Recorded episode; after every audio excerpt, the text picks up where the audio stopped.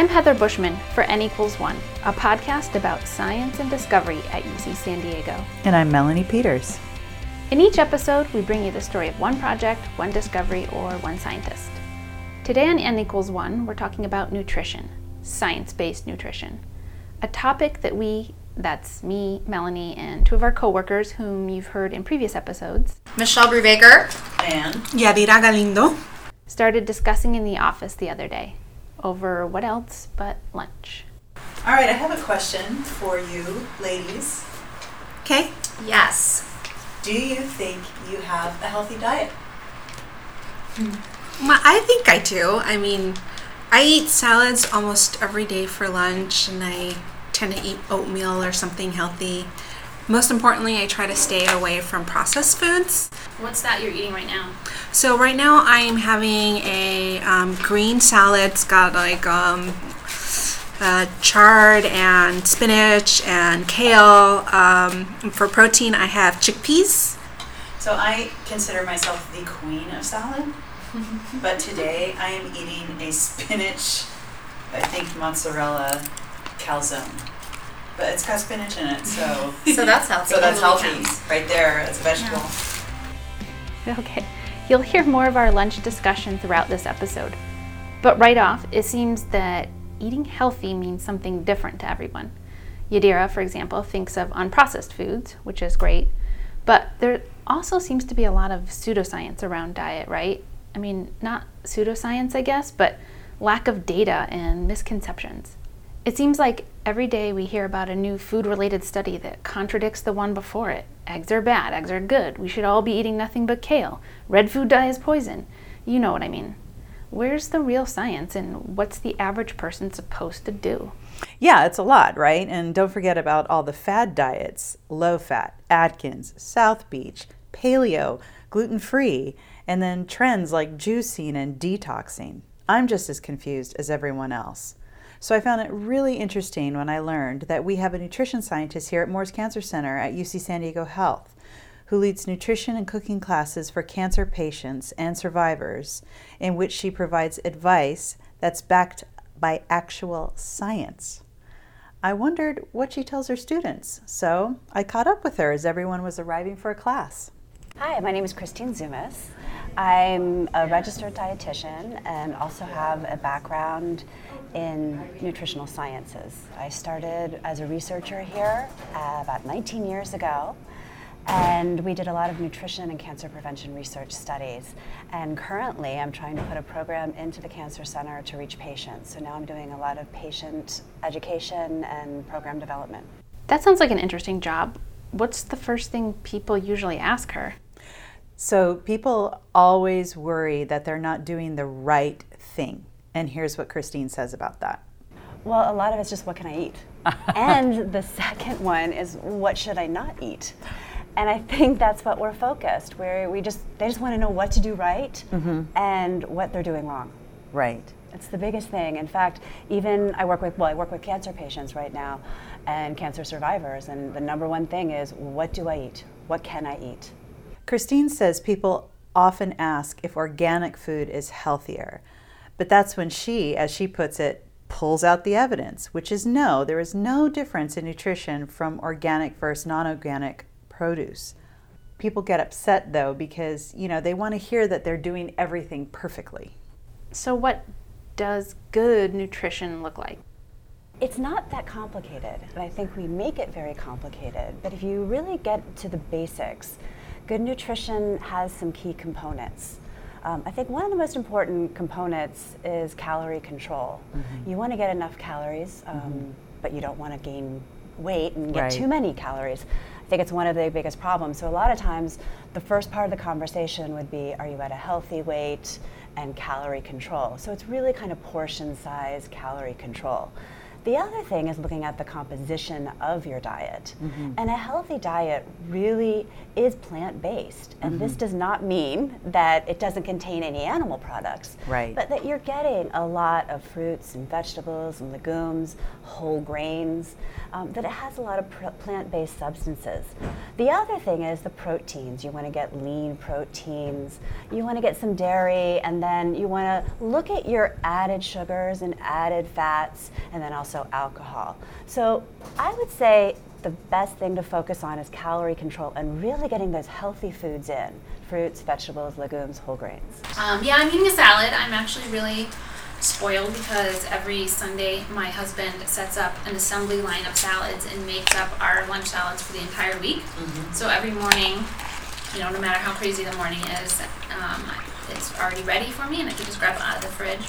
I was vegan in college, so for four years in college, I didn't eat any meat or dairy, which is kind of extreme. And so, of course, I thought I was healthy, but looking back, I was vegan in college, right? So I'm just eating kind of like a vegan college student would, which is a lot of bagels and hummus. Oh. not, lot of exactly a well-rounded Yeah. diet. So Christine says our diets should be more plant-based, but she's not saying we should all be vegetarian or vegan, right? Oh, no, not at all. And that's the point she likes to emphasize. We don't need to be extreme, and balance, variety, and moderation really are key. This is a question I get a lot. You know, people ask me or tell me, I'm on a vegetarian diet. Aren't I mm-hmm. the healthiest I could be? Mm-hmm. And the answer is no. Um, no, because Okay. I've known a lot of people who are vegetarian and vegan. Uh, a vegetarian could have fries all day, Right. Or they could have fried falafel, and they could have a lot of calories, and they could miss some of the essential nutrients. Right. Protein from animal products, it's complete, Right. and they do have a lot of nutrients. Right. So you can be a vegan and still have some nutrition deficiencies. Okay. You can actually have a healthy diet, having a plant-based diet, but then incorporating healthy animal products. So there's definitely healthy animal products. Veganism is a lot of a philosophy, a belief system. Right. Some people following a vegan diet are actually healthier mm-hmm. because those guidelines are allowing them to choose the healthy foods. Right. Okay. A lot of healthy eating is looking at yourself and knowing yourself and being able to, when you incorporate new changes into the diet, make sure they're sitting well with yourself. Nobody's going to have a good diet if they're miserable having it and eating it. Right. Because they won't stick to it. They won't stick to it and they're constantly trying to find the next thing. I mean, I've been trying to eat salads for lunch, but today I'm eating leftover Italian food mm-hmm. And I've added roasted chicken to it. And right before we started recording this, I literally had to soak up some of the grease from my pasta. I think overall for me, I have a well balanced diet, but I am not extreme in either way. Mm-hmm. I'm realistic, then maybe I'll have some fast food, but I will add fruit mm-hmm. to my meal and my kids' meals. So I think just right now, especially where I am in my life, that I try to eat everything in moderation. Why do people say that eating healthy is good medicine? Is there data on that? Christine says yes, but again, it's not just one thing you should eat to get healthy and stay healthy. There's tons of data. We have been looking at it from an epidemiological stance, looking at populations, animal studies. We've been looking at clinical trials and people. There's so much evidence that your eating habits are affecting your health. What we try, well, actually, what the media and what people try to do is they try to, you know, take one thing out and make it the thing. Right. But when you really look at the body of evidence, what the body of evidence says is when you take a healthy diet and you make it into a healthy dietary pattern, mm-hmm. There's tons of evidence to say that this is going to help you have better health, reduce the risk of disease. So the importance is on the pattern that you want to establish a healthy eating pattern. In fact, you're going to see, well, there are more and more studies coming out because mm-hmm. everybody's looking at the patterns now. Right. In cancer, you're going to see that people are at a higher risk of getting a recurrence of cancer when they eat less fruits and vegetables, more red processed meat, potatoes, like French fries. They drink a lot of alcohol. They eat high sugar substances. Mm-hmm. This is a whole pattern. Mm-hmm. It has a lot of calories. It doesn't have a lot of plant-based products in it, mm-hmm. and they're going to have a higher risk of cancer. And then the studies also show that those who have a high intake of fruits and vegetables, whole grains, they do lean proteins, they're not drinking as much alcohol, they actually decrease the risk of death and increase the risk of survival from cancer. So over and over we've seen a lot of it is a pattern, not just if you eat broccoli or if you eat kale. Right. Superfoods. If I just Superfoods. eat kale all day long, I'm going to be the healthiest I've ever been. I would love to have that true. But unfortunately, it doesn't work that way. I like that whatever works for you in the long term kind of philosophy. The first thing I noticed when I arrived at the class was there was no kale to be found. In fact, they had popcorn with herbed olive oil and Parmesan cheese as a snack.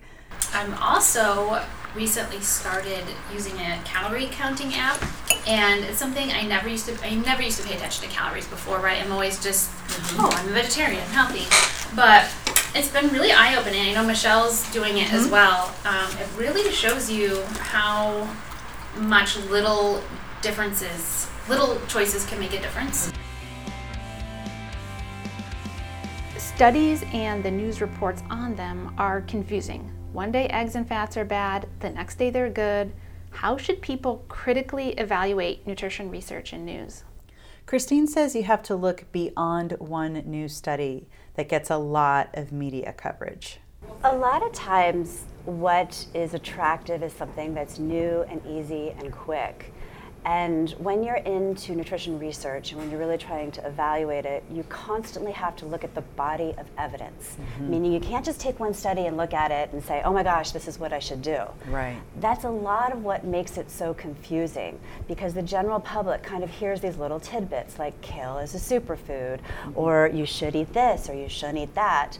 But the true science is looking at something and looking at all different kinds of studies, being able to evaluate the research, evaluate the strength of the study, and then make the conclusion.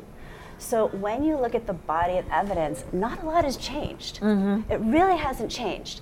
Um, now, the changes that are happening is we're discovering things like trans fatty acids. Right. But this has started in the 90s, and we're still trying to figure it out. But it's a progression. Mm-hmm. Also, eggs and cholesterol. Eggs are an excellent source of protein.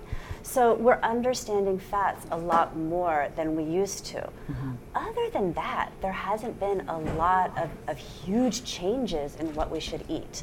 You asked, where can the common person get the information? Oh, yeah. I think one of the best sources to date is the US Dietary Guidelines for Americans. In the past 10 years, they've become very, very evidence based. These are a group of experts, um, which scientists, that get together and they look at the body of evidence for all of the recommendations. And all the studies that are done are measured on the strength. Do they have a good strength? Are they moderate or not so much? And they really make their recommendations on the body of evidence.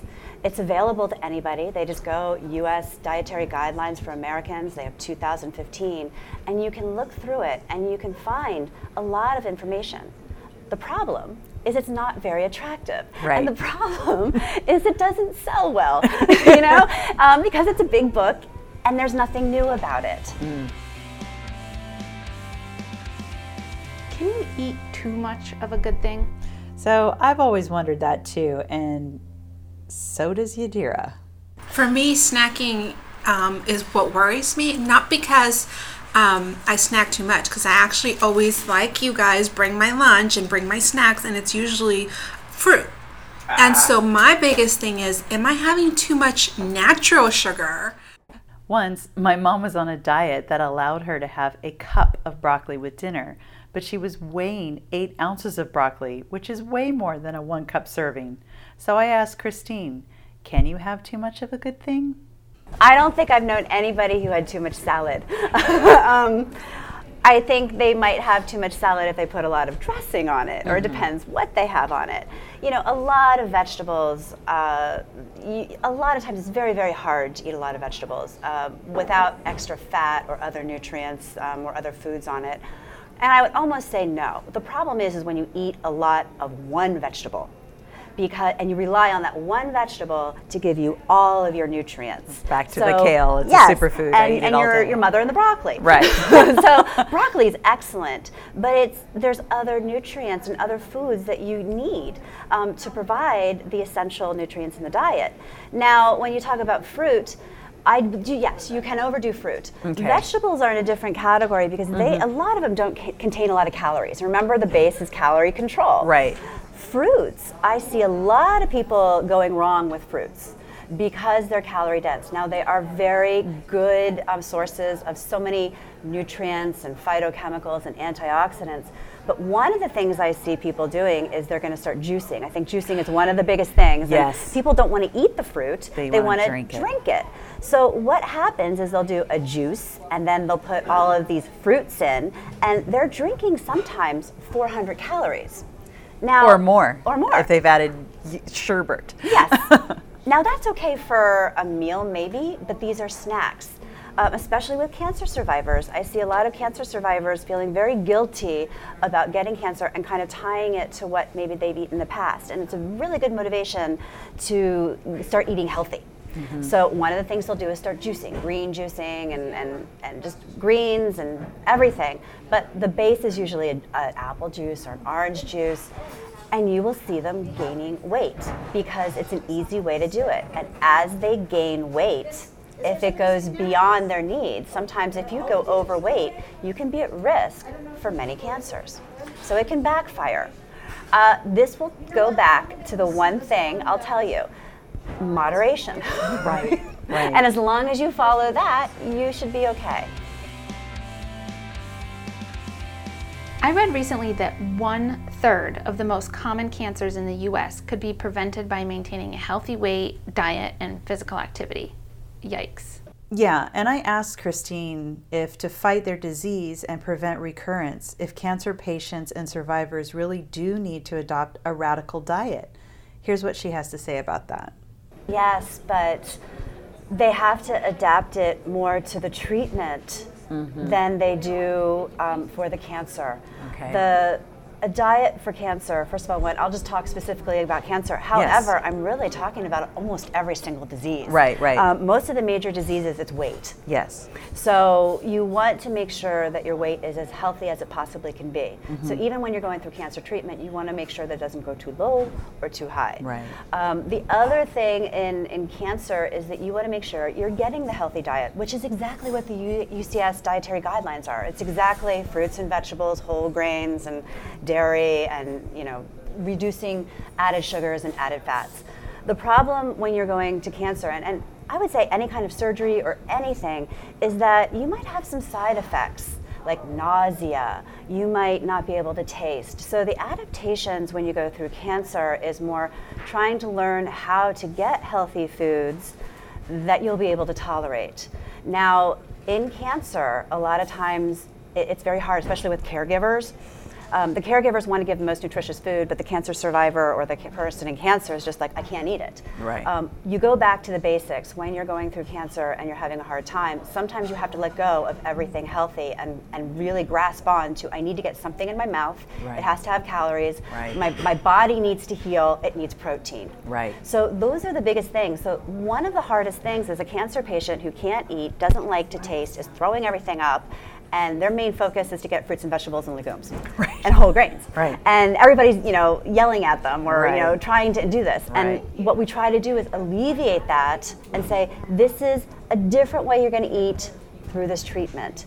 The other thing about cancer treatment is sometimes it affects your immune system. Mm-hmm. And so we could have we could have lettuce and maybe it has a little E. coli on it. Not a problem because we have a very healthy immune system. Right. But the cancer patient might not and they would actually get an infection from the E. coli. Right. So there's little tiny differences, but it doesn't mean that all of a sudden they have to feel all this pressure to just eat all these superfoods. You just really, again, want to go back to the basics. Try and try and try to really match your food with yourself.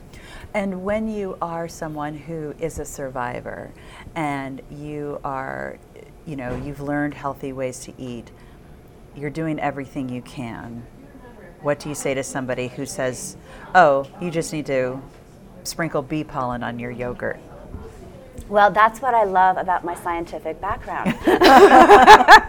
because, and I had a wonderful, I had two wonderful mentors who were both nutritional scientists. And they said, you know, it's really pretty easy when you present yourself as evidence based. And that's what we are here. And I've always been evidence based. So if somebody would bring up something like that, I do two things. First of all, I talk about the evidence of bee pollen. And there isn't evidence of bee pollen.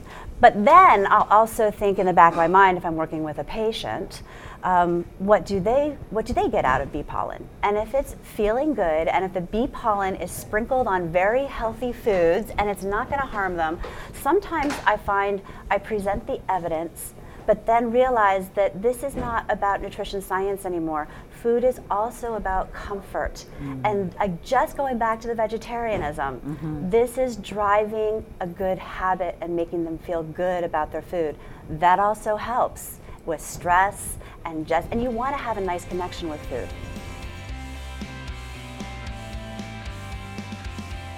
Visit health.ucsd.edu forward slash healthy eating to learn about Christine's free classes at Moores Cancer Center at UC San Diego Health. She runs both nutrition seminars and food demonstration classes. Thanks, Melanie. And that's it for this episode. For N equals one, I'm Heather. And I'm Melanie. Thanks for joining us.